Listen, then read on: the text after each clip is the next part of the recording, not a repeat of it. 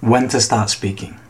Original article in Russian by Yevgeny Bakanovsky, translated into English and read by Lewis. Everyone who studies a foreign language will be faced with this question sooner or later. On the one hand, as says Steve Kaufmann, initially it is enough to go through a period of absorbing the language, new words, new expressions, the pronunciation and the intonation of the new language, just as children do in their early years when they hear a lot but only speak a little.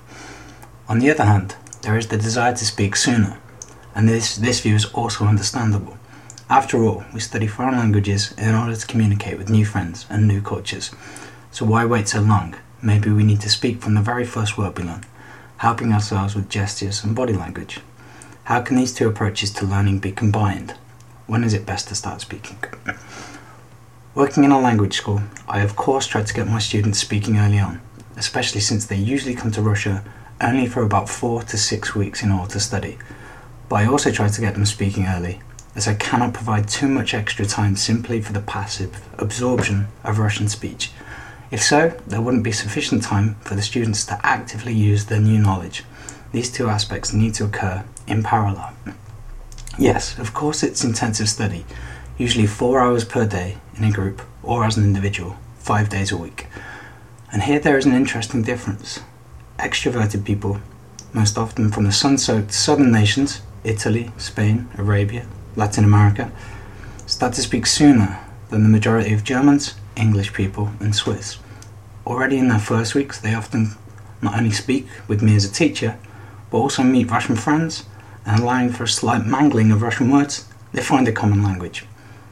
At the same time, these extroverts tend to hate grammar and don't like doing homework but they do drive the other students to learn new words and become familiar with new topics a little quicker. The poor German and British students look at their southern classmates with envy. They don't settle into this new difficult language as quickly as the extroverts. But after two weeks or so, what do we see? The southern extroverts, as we might call them, begin to be a little afraid. Yes, as before, they can actively use their few hundred words, their very first example phrases and model sentences but it becomes a little boring for them to progress further, to become familiar with more complex constructions and words. It can be enough for them to know, I love you. Do you love me? Where is the beer? Great restaurant. You're beautiful. I won't forget you. Let's go for a walk. They can say all this fluently and confidently, but almost nothing else. But the Germans and British gradually catch up and overtake their extrovert classmates.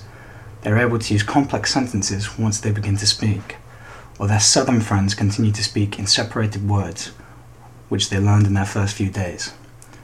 Eventually, the northerners, that is, the German, Swiss, English, etc., return home with a larger vocabulary and a wider understanding of grammatical structure than their southern extrovert coursemates, who so easily began to speak on only their second day of study.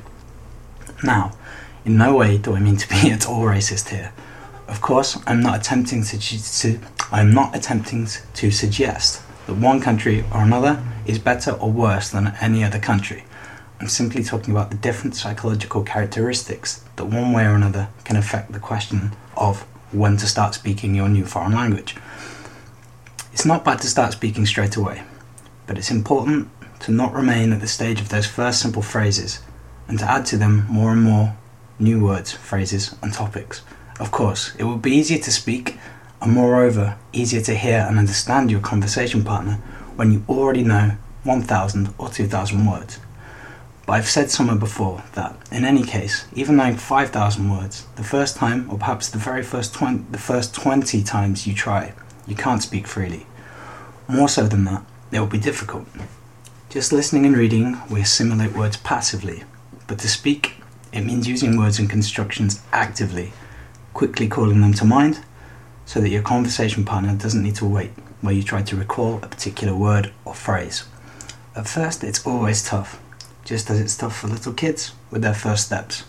They always they are always hesitant, awkward. It's only uh, later on, after practice, that the toddler steadily rises to his feet. The same with, with the child's speech, starting at first with separate words, then with multiple repetitions of these words, but not with big sentences. The slowest of all to start speaking in Russian are the Swiss. They are reluctant to be seen as fumbling and thus remain quiet. Still, one to one, it's possible somehow for them to talk a little.